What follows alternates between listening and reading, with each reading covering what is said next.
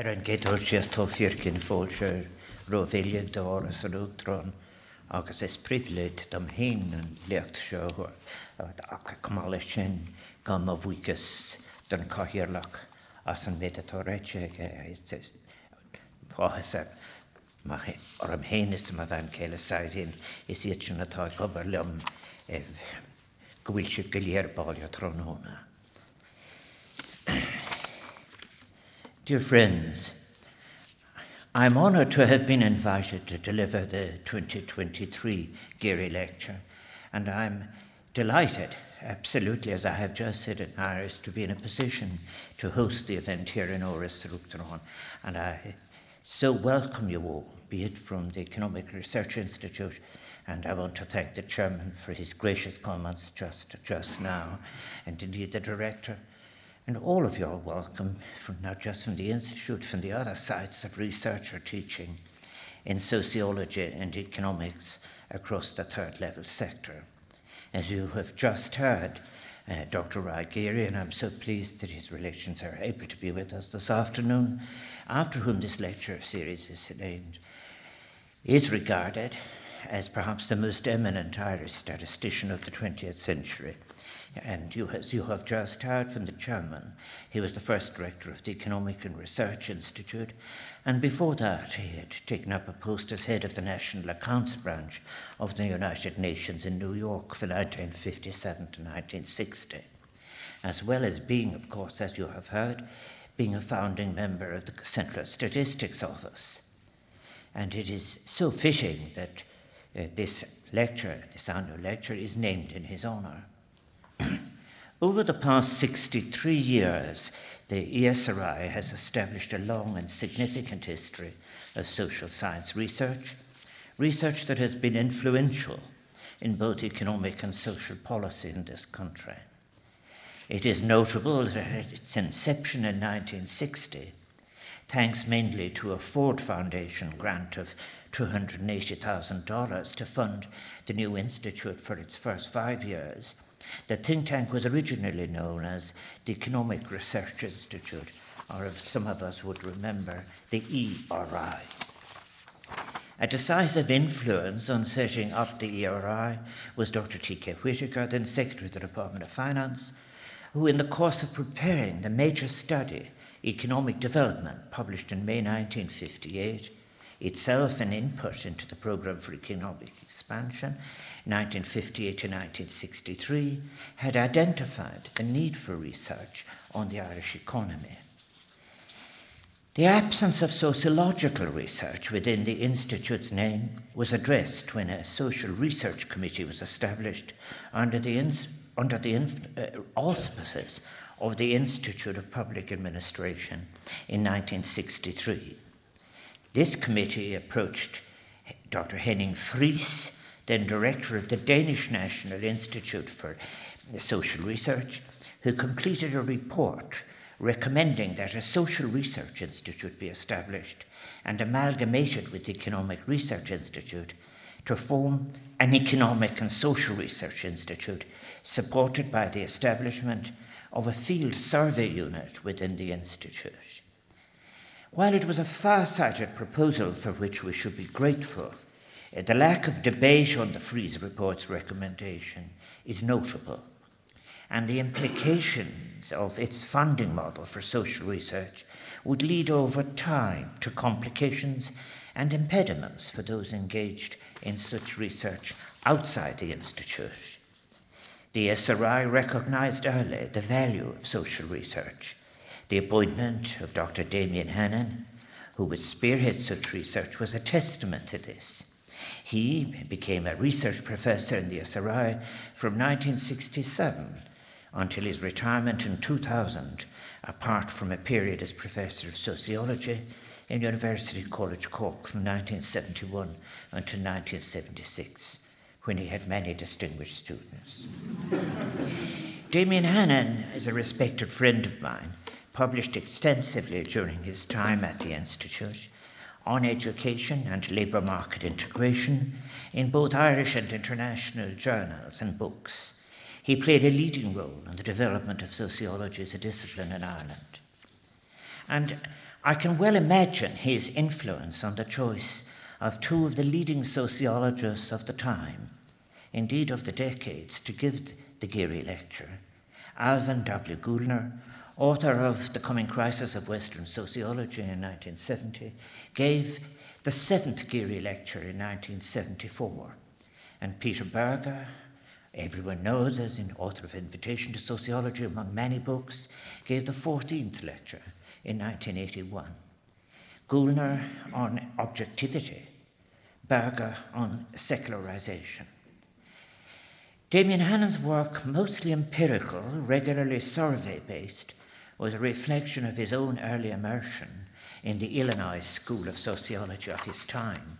His PhD, drawing on quantitative work, presented at Michigan State University, and his research focus on immigration produced what is one of the classic studies of immigration from Ireland in the 1960s, Rural Exodus, a study of the forces influencing the large-scale migration of Irish rural youth.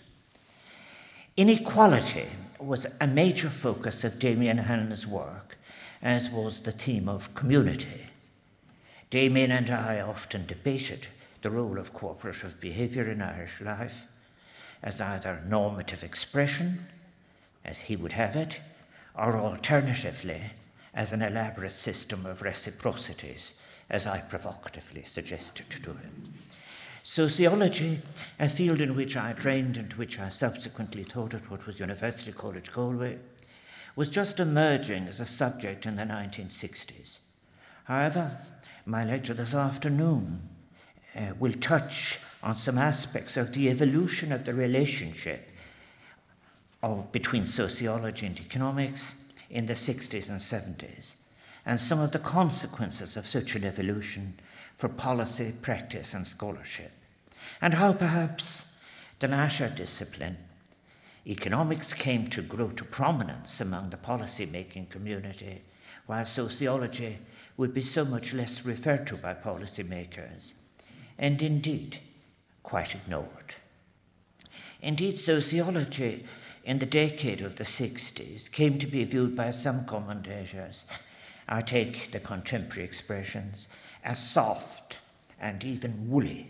Sociology as a taught subject in Ireland had come out of the philosophy departments and had frequently been taught as social ethics.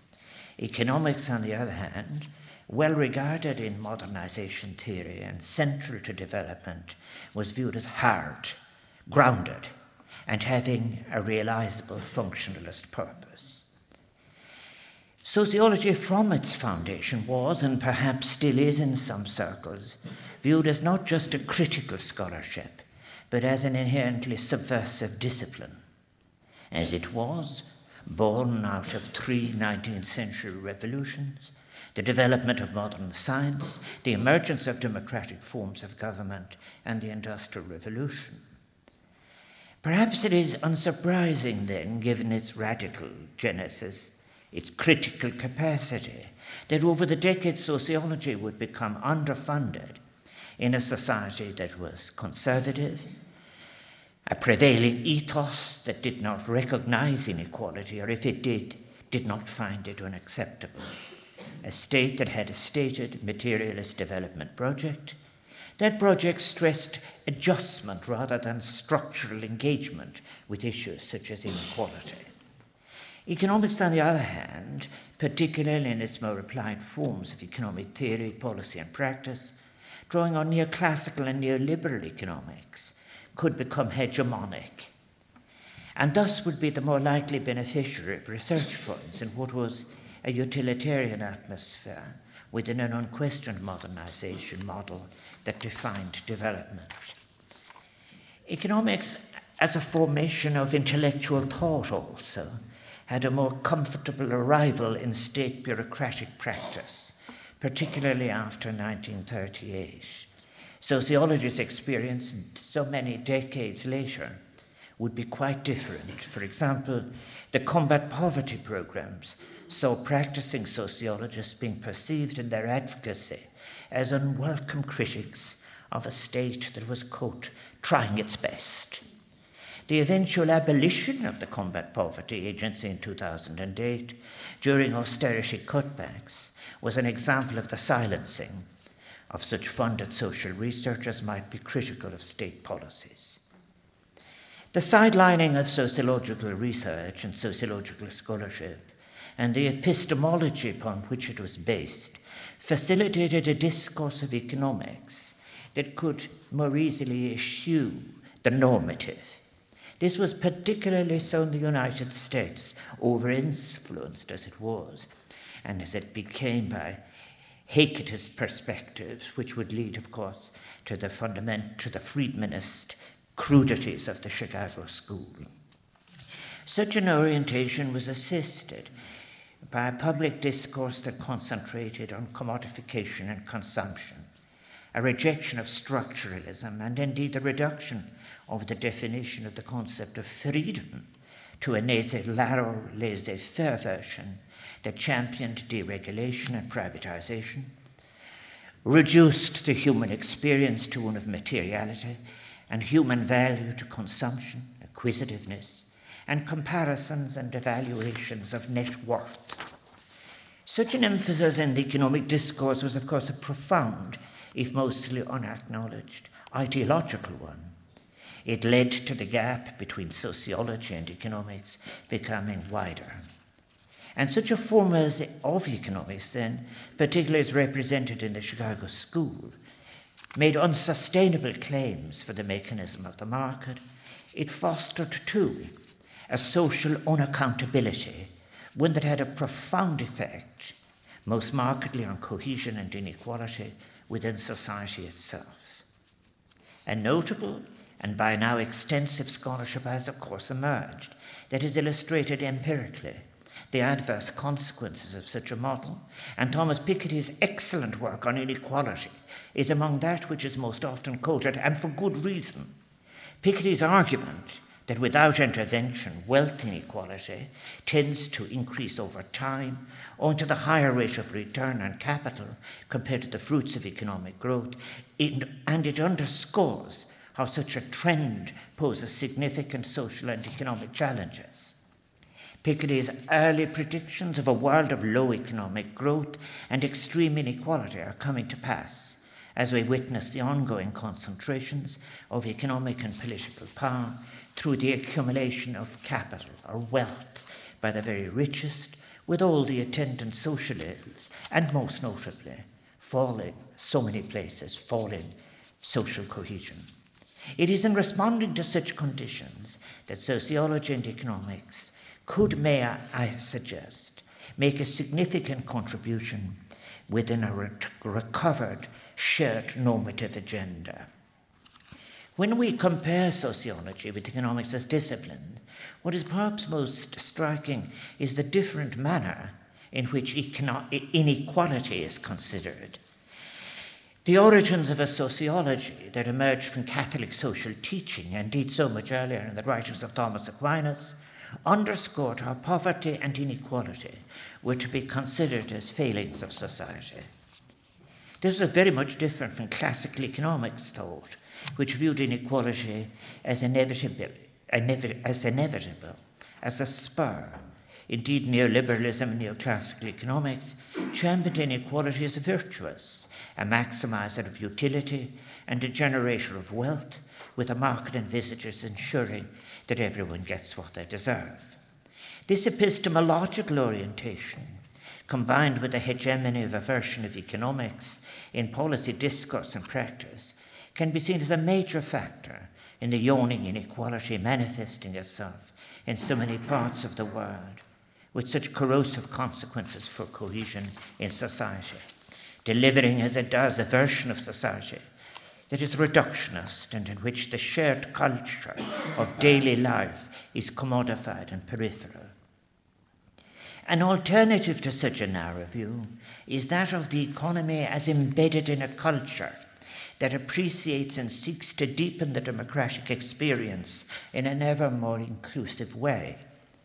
The embedding of economy in the social and culture is a motif developed, for example, in the writings of Antonio Gramsci, Karl Polanyi, And may I suggest that such work remains relevant in our contemporary circumstances, that such ideas may be utilised to produce a forceful counter-hegemonic model to contest the depoliticisation, atomisation and commodification endemic to neoliberal globalisation.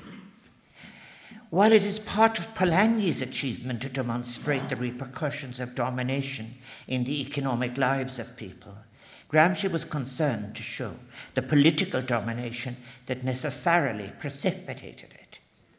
Polanyi's critique of the self-regulating market, his discernment of society's double movement, when bridged to Gramsci's theory of ideological hegemony and his notion of good sense, can supply, I believe, a vital component of what might serve as a critical theorization of globalization, as well as the taking note of the practical strategies of resistance in the anti-politics of market ideology on which James C. Scott has made such a valuable contribution.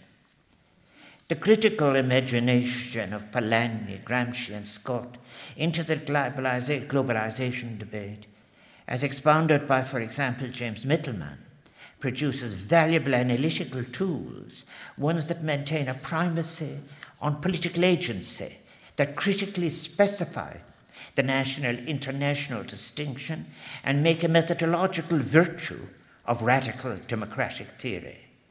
Incorporation of Polanyi's substantivism thesis into a reinvigorated economics for our times, a version of economics within culture, one that emphasizes the manner in which economies are embedded in society and culture, is an idea that, if made popular, in a revised anthropology, sociology, political science, I suggest, could be emancipatory.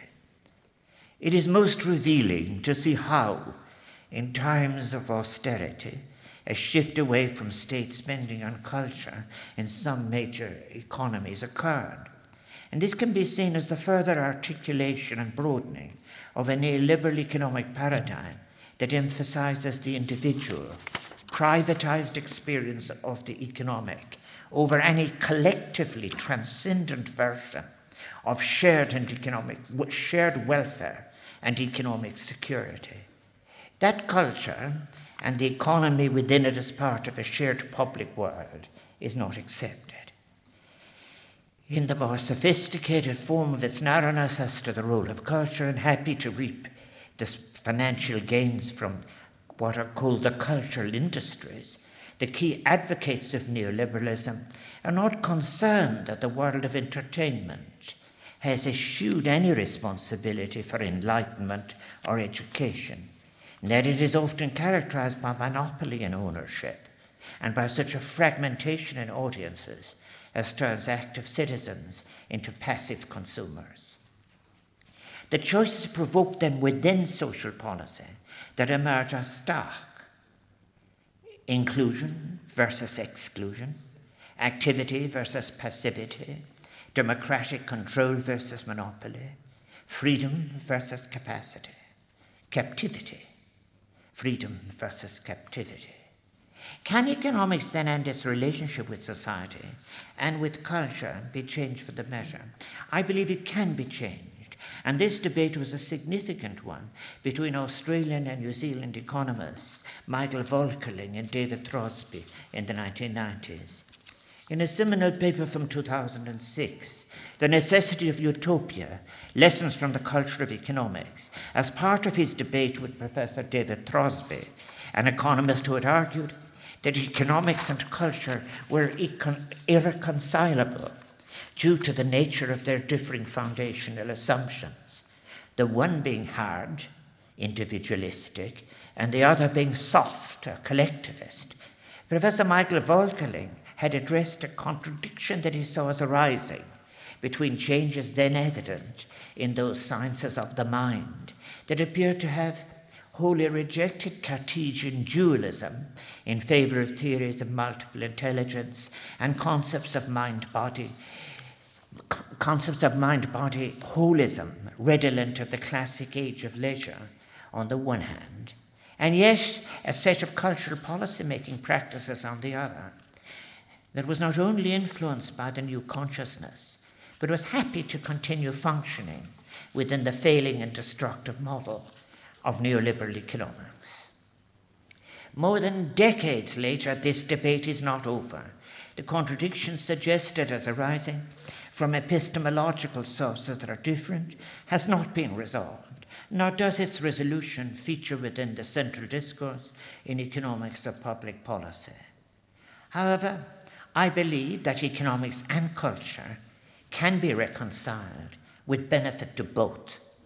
Culture and economics should not be envisioned as antagonistic as or any clash, as Professor Throsby suggested, of the collective impulse with the individualistic impulse.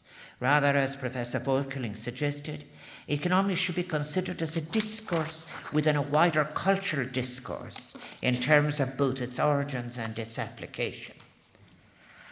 I agree with his suggestion that the development of economics and sociology together within a shared democratic culture that has as its aim the full human capacity of the individual is the best way of ensuring the emergence of the representative citizen, whose commonly shared interest it is the function of the state to safeguard.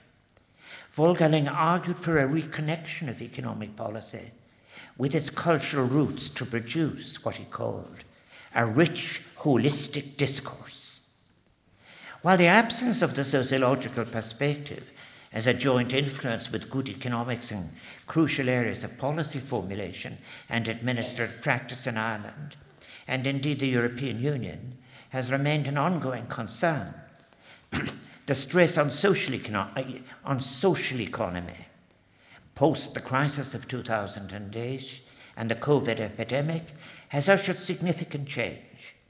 The benefits to scholarship and policy of good theoretical and policy work that represents a collaboration between theorists in sociology, economics, and the social studies have given out contemporary challenges. May I suggest ones that are obvious? Ian Goff in the London School of Economics has put it, we require a better symmetry of economics, social policy, and ecology, one combining ethics and human need theory with political economy and climate science. So from its origins, sociology has sought to be relevant by qualifying as a science. Its perhaps hubristic ambition was to be included in the method and perceptions of science, and specifically in the gathering of what was regarded as scientific knowledge of a measured society. I've often reflected on an intriguing hubristic moment in the debate as to the future of sociology. It was an announcement in the 1960s by a president of an American philosophical conference that the abandonment of causality in science, its replacement with probability theory, when combined with the capacity for large-scale sampling, and assisted, for example, by what was then ELIAC computer technology, had brought everybody together. With probabilities theory's ascendance, causality abandoned, and such capacity, we can, as he put it, all be scientists together now here. He announced this, but I'm afraid such hubris didn't last, nor indeed, in fairness, was it widely shared. In the same period, French sociology remained close to philosophical debate on existentialism, neo-Marxism, and post-colonial theory. But the question endures, should economics or sociology aspire to be primarily a part of a scientific discourse as so described, and if so, are there limitations as to the scope of the reach of both disciplines, economics and sociology? There are fundamental issues as to quantification and the interpretation of human data as dealt with by quantitative method and qualitative method, and these are qualifications and limitations as to discourse. And these were all addressed in Alvin Gouldner's Geary Lecture in 1974, The Dark Side of the Dialectic Towards a New Objectivity, He had written The Coming Crisis of Sociology in 1970, given that lecture in 1974, and he died in 1978. The anthropological work of scholars such as James C. Scott attempted to capture not just the full human experience as quantified or described, or as can be measured. He stressed what was behind the mask of presented behaviour and how it is structured and how it took account of underlying, challenging counter-discourses, ones that question the overdeterminism of structural functionalist theories with their insufficient allowance for diversity and agency. All of this was addressed by James C. Scott.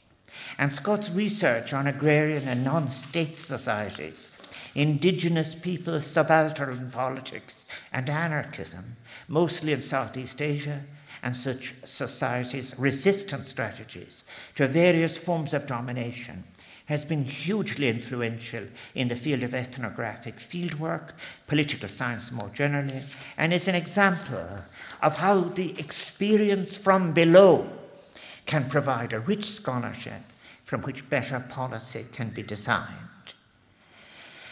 How might then theory meet research in sociology or economics? As Alvin Gouldner put it in the lecture to which I have referred to, how might it achieve the unity of theory and practice on behalf of hope? Bridging the gap between what Charles Wright Mills in 1959 called grand theory and abstracted empiricism remains a challenge. Over 240 years ago, Immanuel Kant formulated a similar conception. Thoughts without content are empty, and perceptions without concepts are blind. The debate on objectivity, as do with sociology, must reject the possibility of objective truths and try to understand the subjective nature of sociology, of knowledge in general, and how it is bound up with the context of its times and the mind of the researcher. Presents an almost insuperable problem and was the subject of Alvin Gouldner's classic, The Coming Crisis of Western Sociology. And when he returned to that topic in the Geary Lecture, as I've said, in 1974, he was not the first sociologist to be critical of the project of objective knowledge of society. After all, it had been addressed, for example, by Theodor Adorno in his Negative Dialectic. In the period that Damien Hannan and I were in the United States in the late 1960s, middle-range theory was developed by Robert K. Merton, who was, of course, influenced by Max Weber's work. It was and is an approach to sociological theorizing aimed at integrating theory and empirical research, emphasizing, as it does, the distinctiveness of scientific norms and the adoption of organized skepticism. It stands in contrast to the earlier grand theorizing of social theory, such as functionalism. Where European sociological theory was having an influence in that same period, it was through phenomenological theory. And there have been many valuable variants drawn on the phenomenological tradition. And there is modesty in the claims of such work, which would have pleased Gouldner. That seminal work of 1970, The Coming Crisis of Western Sociology, has stressed the necessity of the declaration of assumptions by a researcher and the near impossibility of its full achievement. His Geary Lecture dealt with the discourse issues involved. Can the rich insult... I might put a question then. Can the rich insights of the phenomenological tradition not be revisited? Inform empiricism as practice, be considered and incorporated into a modern sociology? Can we create new discourse opportunities for sociology, anthropology, and economics together so that the material and immaterial can work together? I believe such can be achieved, bringing not only these disciplines together, but also in that process gain much by acknowledging the insights of literature and the arts in general. And recent work from a scholar who's making an outstanding contribution in that regard is Professor Hartmut Rosa of Jena University. his attempts to contribute such an emerging discourse, his 2018 book, Resonance, A Sociology of Our Relationship to the World, and more recently, The Uncontrollability of the World, are impressive contributions to contemporary social theory, presenting as they do a critique of modernity as the history of a catastrophe of resonance, a reflection of loss and of efforts towards belonging. There is an increasing recognition then in interdisciplinary work of the importance of the concept of resonance, and a growing body of evidence suggests its importance for seeking an understanding of what might be sought as deep human fulfillment. The search for a sense of belonging is discernible too in both the popular accounts and the literature of our times. Belong is a concept that unites classical and contemporary sociology, and indeed, I suggest, disciplines. Throughout its history, of course, sociology has inevitably confronted the critical issue of ideology, unavoidable in its attempts to be an emancipatory science.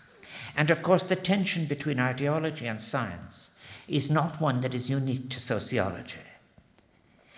There have been significant moments when sociology, as to its epistemology and research practices, has at times been attacked for its whiteness, sexism, and racism.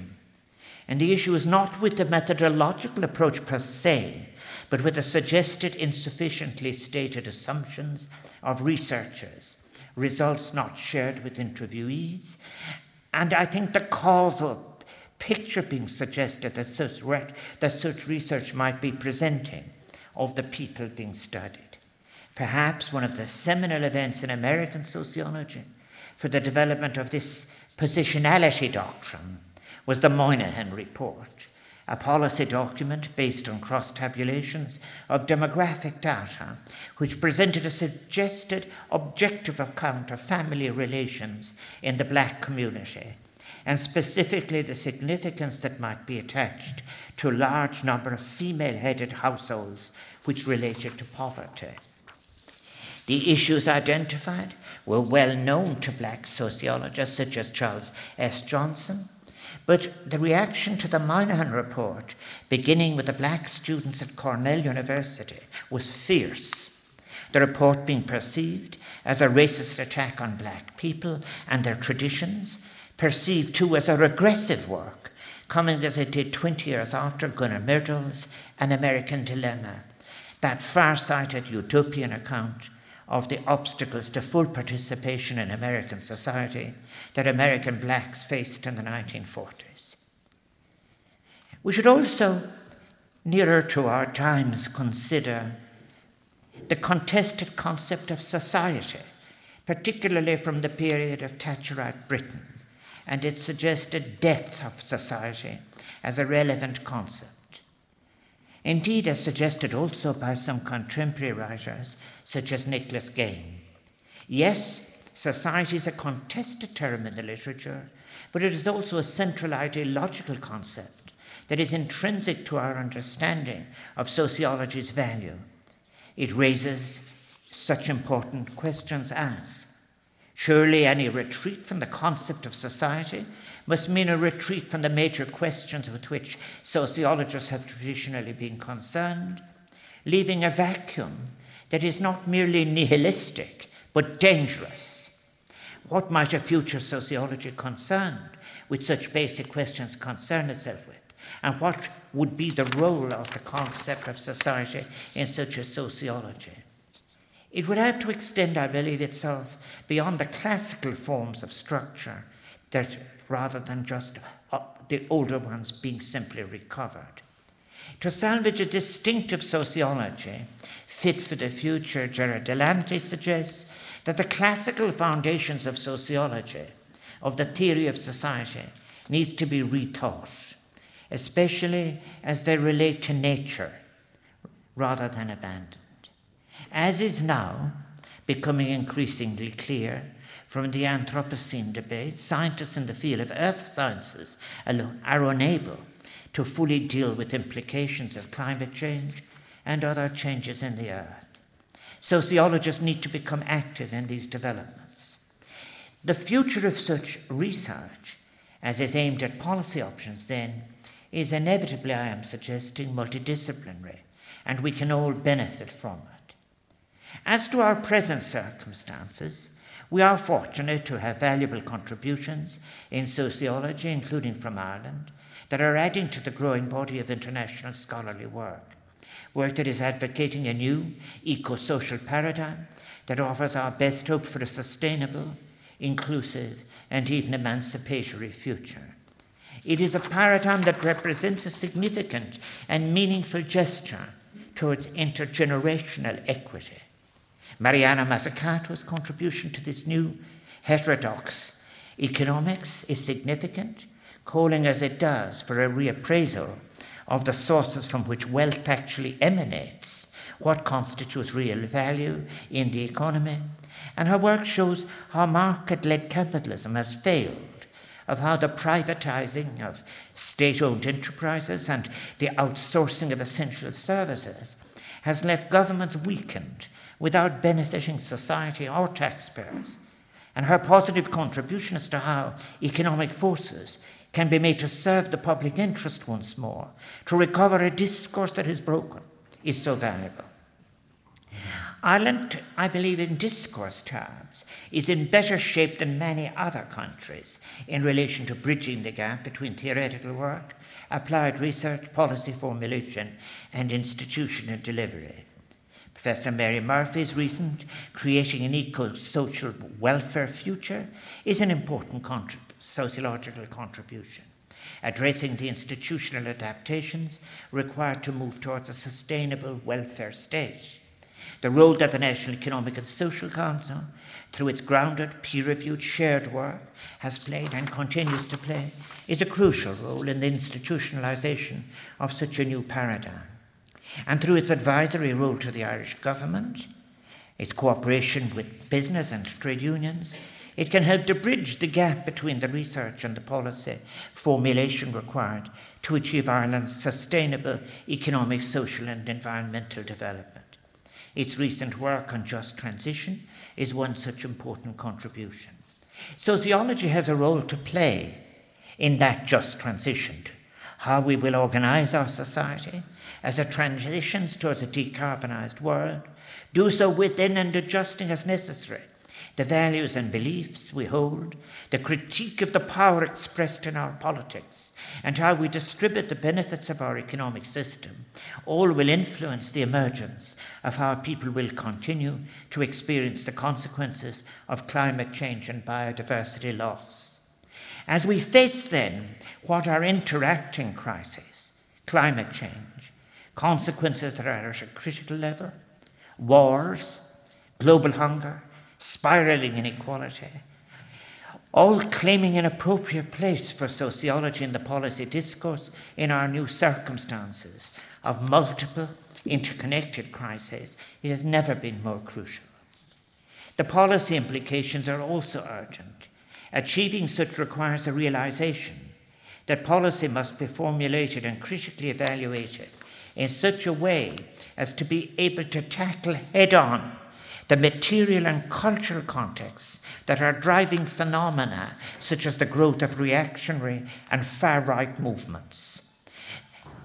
This necessary development, challenging as it may be, of offering economic, social, and cultural policies that can improve conditions for marginalized groups and help drive the creation of a more equal and inclusive society, while confronting policies that marginalize the other, can help confront the exploitative targeting of marginalized groups and their scapegoating in conditions of crisis.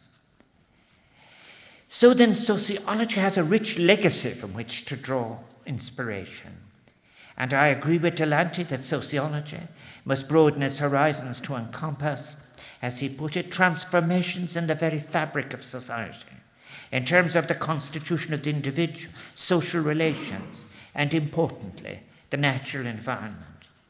There is need, however, for a return in political theory to a discussion on power, the articulation of its new forms, their lack of transparency and consequences of their exercise, and those with whom research is to be shared matters. The fruits of research, given our shared crisis, must be shared for universal social benefit, so that we may utilize scientific insights collaboratively to address the great challenges facing humanity. The benefits of research must be shared equitably between and within nations.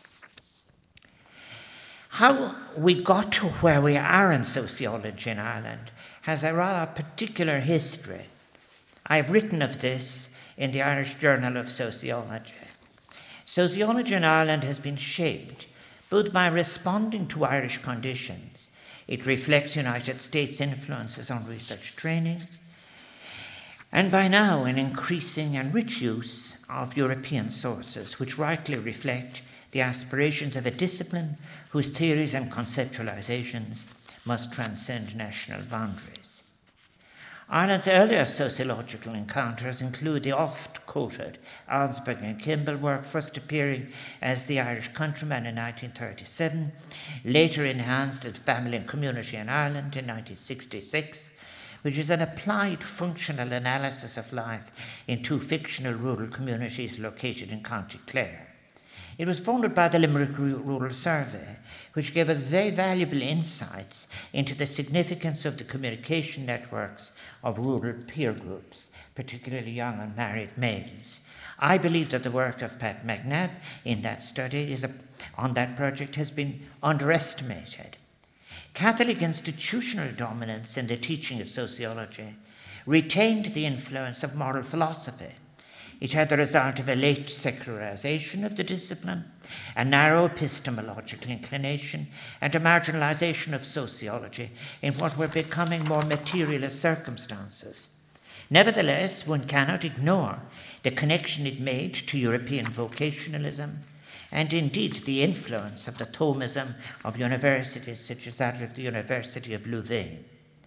Undoubtedly, a defining and uplifting moment in awareness of the contribution that sociology might make in Ireland was the 1974 Kilkenny Conference on Poverty, which had contributions from Sister Stanislaus Kennedy and drew on the work of the late Seamus O'Cinneide, another dear friend of my own and colleague. The subsequent establishment of Combat Poverty and its funding for social research drew on that conference and also on the United States President Johnson's combat poverty programs, including the program Head Start. The 1970s had benefited too from the wonderful publication of excellent articles on poverty by Declan Burr-Kennedy and Vincent Brown in the journal McGill, all of which gave a huge encouragement and sense of excitement to what were all of us then who were new practitioners in sociology, and also to other investigative journalists. However, in the late 1970s and early 80s led to a period of stagnation in sociology, with very few appointments at third level. The only Irish economic and sociological journal was perhaps the Economic and Social Review. But it had very few sociological articles, and those that were included were largely of the positive empirical variety. Peter Gibbon and I contributed an anthropological article on patronage and debt bondage that drew a spirited response from modernization theory enthusiasts of the history of the Irish credit system. The sociological community, at least in terms of membership of the Sociological Association of Ireland, was small. There was a suspicion attached to sociology too in those early years, and indeed of those who taught it. Neo-Thomism was perceived as being under siege, and new accounts of continental sociology were being published, and they included Marxist texts and critiques of them. Sociology has always been a child of intellectual ferment and political and social conflict. The events in Paris of 1968 drew an unusual, even eclectic response as to the dangers of sociology. In Paris, the splitting of the campus of one of its main universities into a number of campuses across Paris. That was a response to the riots of 1968. In Ireland, there was an eclectic event that I do recall myself, It was a period when for cadets of the Irish Army who were studying at University College Galway, all the ologies and ossopies were forbidden by their director of studies at the Curragh. Professor Edmund Dugan and I, founding members of the UCG Department of Political Science and Sociology, were summoned to discuss the situation with the president of the college. And it would be 3 years before the ologies could again be studied by those who would be in charge of the security of the state. Those of us teaching or researching sociology in those early years were doing so in conditions of flux that would in a particular way, I think, lead to the hegemony of quantification in research and the loss of opportunities for qualitative research. The exclusion of the sociological perspective and imagination from the main centres of policy in Ireland is not accidental. Its experience of arrival in Irish universities was a controversial one. For example, Professor Eustace O'Hedon was one of the very few academics to raise questions about the adoption of the 1965 Fries report, which had the effect of moving the scarce funded research in sociology to the Economic and Social Research Institute rather than the universities. At University College Galway, by way of response, Professor Áras an Uachtaráin of Economics, Brendan Mulcahy of Geography, Eustace O'Hedon and Edmund Dugan of Sociology and Political Science established an interdisciplinary social science research centre in 1965 which sought modest funding from different sources, and part of which was Professor P.J. Drudy and myself. There were alternative models for institutionalised funding of sociological research, over which Professor Geary's initiative for the SRI had won out in 1960. These included Moynihan Report Project for Rural Sociology and the initiatives that were then underway within the Agricultural Institute. Putting it bluntly, sociological research in Ireland, for the main part, insofar as it would have an influence on policy, was captured by positivism in theory and quantification as to method. And it sought to live to not entirely at a great distance from the hand of government.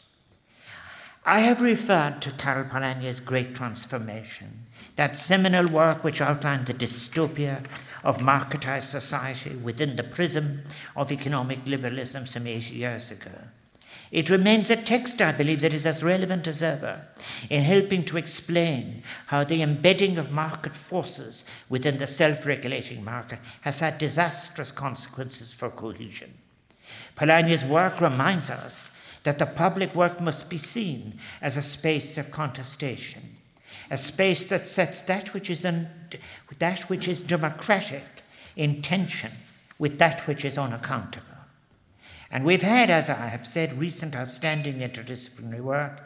That work includes Hartmut Rosa, that I have referred to, but also Tim Jackson, Ian Goff, Anna Coate, as well as Irish scholars such as Mary Murphy, and as well as in geography and across the disciplines, the outstanding work on Africa of Professor Padraig Carmody on changes in Africa from below.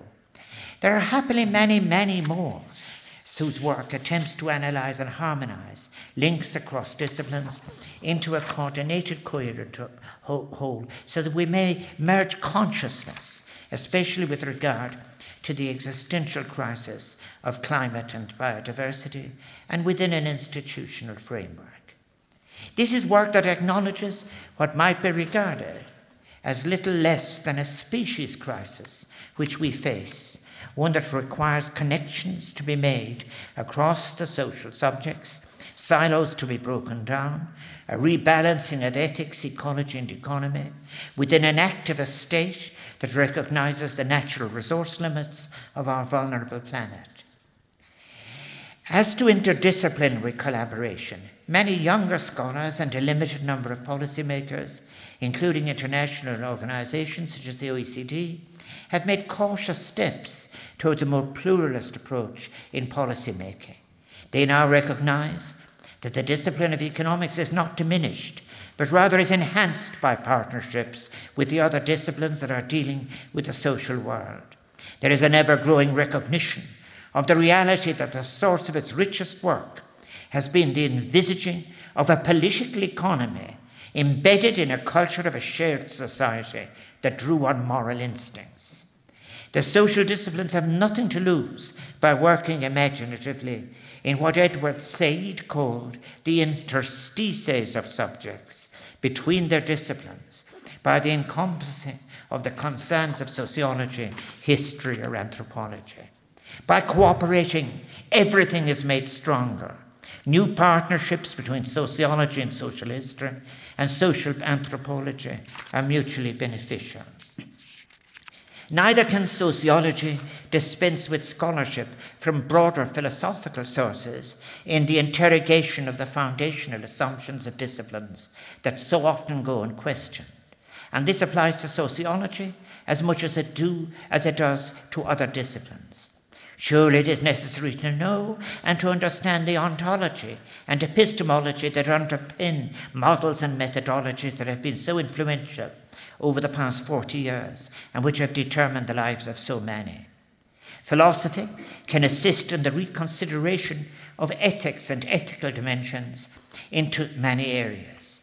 Public accountability, war, trade, debt and dependency, to name but a few. There is, I suggest, a strong argument that sociology in partnership on such projects could also benefit from a restored relationship where assumptions are declared and understood, as Gouldner suggested, with a shared moral concern of a normative orientation, with economics, such as is offered in heterodox economics, including ecological economics, as well exemplified in the work of scholars such as Kate Robert and Tim Jackson and Marian Mazzucato and Ian Goff. May I conclude, dear friends, by offering as a challenging project for consideration to such interdisciplinary work as I have been advocating, what I call globalization from below. I referred earlier to globalization and how the critical integration of ideas from Polanyi, Gramsci and Scott might inform debates on a fair model of globalization. James Mittelman has outlined this in his book, Globalization Syndrome. And such work as his offers a framework for such a project. The uncritical acceptance of globalization as an inevitable aspect of modernization, its promotion as a panacea for economic and social development, with little critique as to distributional, sociocultural, ecological effects, functioned as part of the theoretical assumptions for what is a failing and failed paradigm. This globalization from above allowed for the financialization of the global economy and so much unaccountability that followed from that, with all its distorted power effects, its opaque character, its absence of transparency and accountability, as I've said. A more complete understanding of globalization requires us to understand how it is being experienced, what is happening on the street, as I have put it in a previous book. What forms of economics is being invoked to justify it.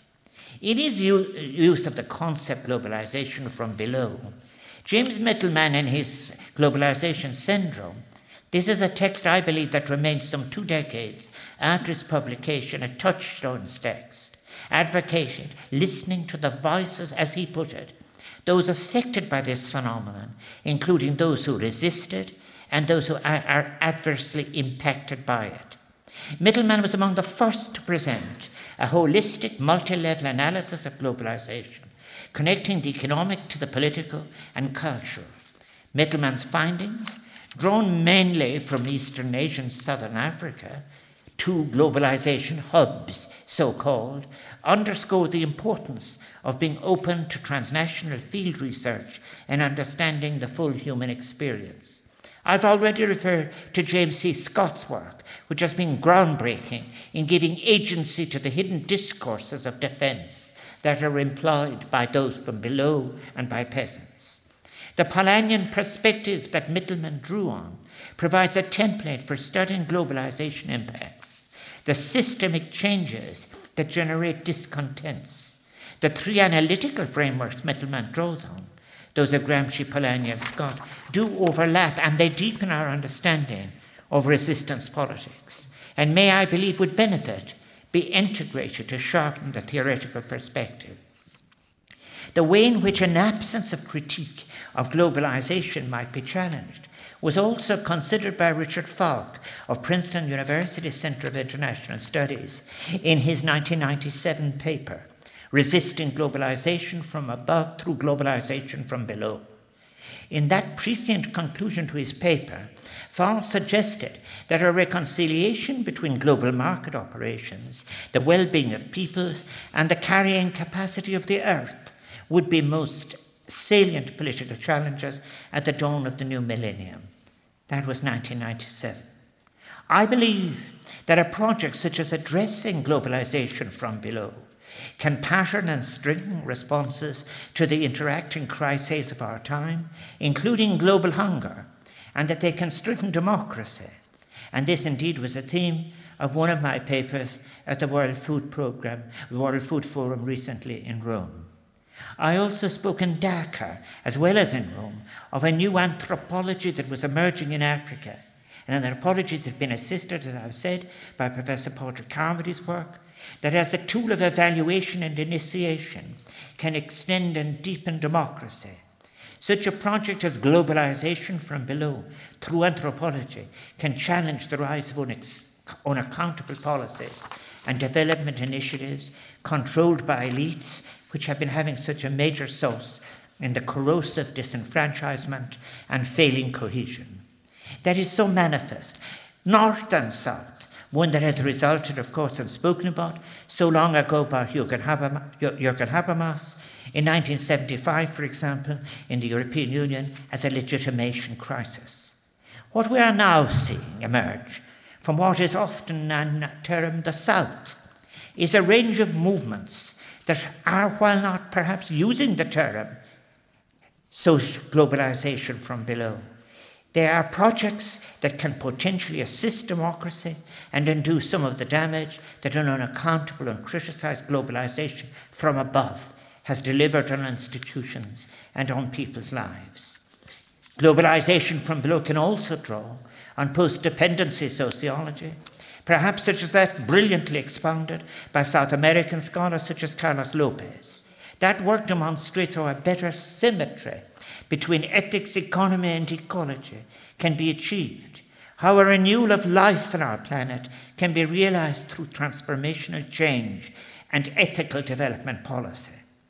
In this new discourse of the South, Ireland has a special welcome, one that should not be squandered, in its own right and as a European Union member, with the opportunity of being a bridge to a refurbished multilateralism.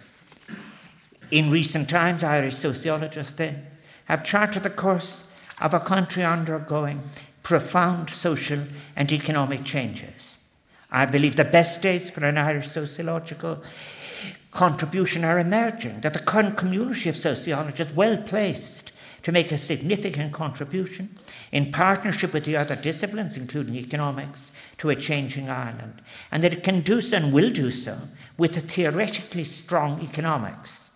There has been a new lease of energy amongst Irish sociologists, a new sense of solidarity, and sociology in Ireland has become international, attracting sociologists from all over the world, both in terms of positions, contributions to the Irish Journal of Sociology, and participation in workshops and conferences. Sociology has become established throughout the third level sector, although it is deeply concerning to hear of the decline in numbers studying sociology at third level, modules and courses being cancelled or merged, and even entire departments under threat. New partnerships with inter alia, philosophy, history, and anthropology can help to stem the tide. On time, the advocacy of a narrowed, misplaced functionalism that has passed or inevitably will. May I stress that a healthy sociological contribution will require a space of epistemological freedom in our institutes of learning, by which I mean staff and students being encouraged to think critically, university teachers given freedom to teach pluralistically and fundamentally, free to critique an orthodox capitalist system that is under-regulated, unaccountable as to its consequences for society, that exercises its power, for example, through occasional actions of the dysfunctional and dated Bretton Woods institutions, seeking a capacity to punish without explanation or thought as to consequences very often if a sovereign state strays from the neoliberal course. What sociology has been and what it can be are largely determined by what its practitioners are themselves allowed and encouraged to be. And the sociological imagination is such a valuable perspective that it is only by understanding our shared and entangled histories, our shared vulnerabilities, our hopes that may have been dashed, our successes, and our awaiting utopias that we can hope to be better prepared to meet the social and sociological challenges of the future. The challenges to the discipline of sociology that call for moral courage will arise in facing new forms of inequality and injustice that will have continuities and connections with the past, but like them, we must remind ourselves, are never inevitabilities. Sociology has a key part to play in providing a moral foundation to economy and society, as E.P. Thompson and James Scott so powerfully advocated, recovering possibilities and unearthing the rich promise of a more moral and ethical economy and society. Such utopianism is as central to understanding the work of Keynes as it is to Thomas More, or later to Robert Owen, Charles Fourier, Henri Saint-Simon, and Etienne Cabet. Has it ever been more necessary, I ask? Has there ever been a more appropriate time to envisage together our future utopia? Notwithstanding the distance we find ourselves from achieving such, not just sociologists, but all of us must dare to dream it. Sociology can and should be more directly involved in claiming what futures might be, should be, and in materializing these claims via expansive engagement with other actors. In being a future-oriented discipline, sociology must be learned to how the world is changing and how we are taking the world into us, be it in our yearning for peace or our collapse and failure into war, and what should be questioned, but is wearing the mask of inevitability, is absorbing us, wasting our lives. Sociology and economics must not be afraid to call into question previous certainties asserted. Neither are limited to any one context or time or their contemporary self-understandings. We are of the world. It is both a daunting but also an exciting time in which to be a sociologist or economist.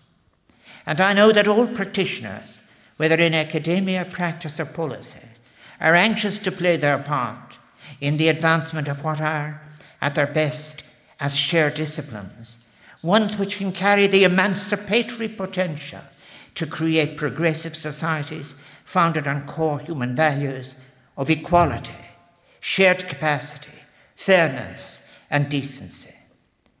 Emancipation is to critical theory what goodness was to Platonism. It is grounded in, but not limited to reason, as Alvin Gouldner said in that lecture of 1974.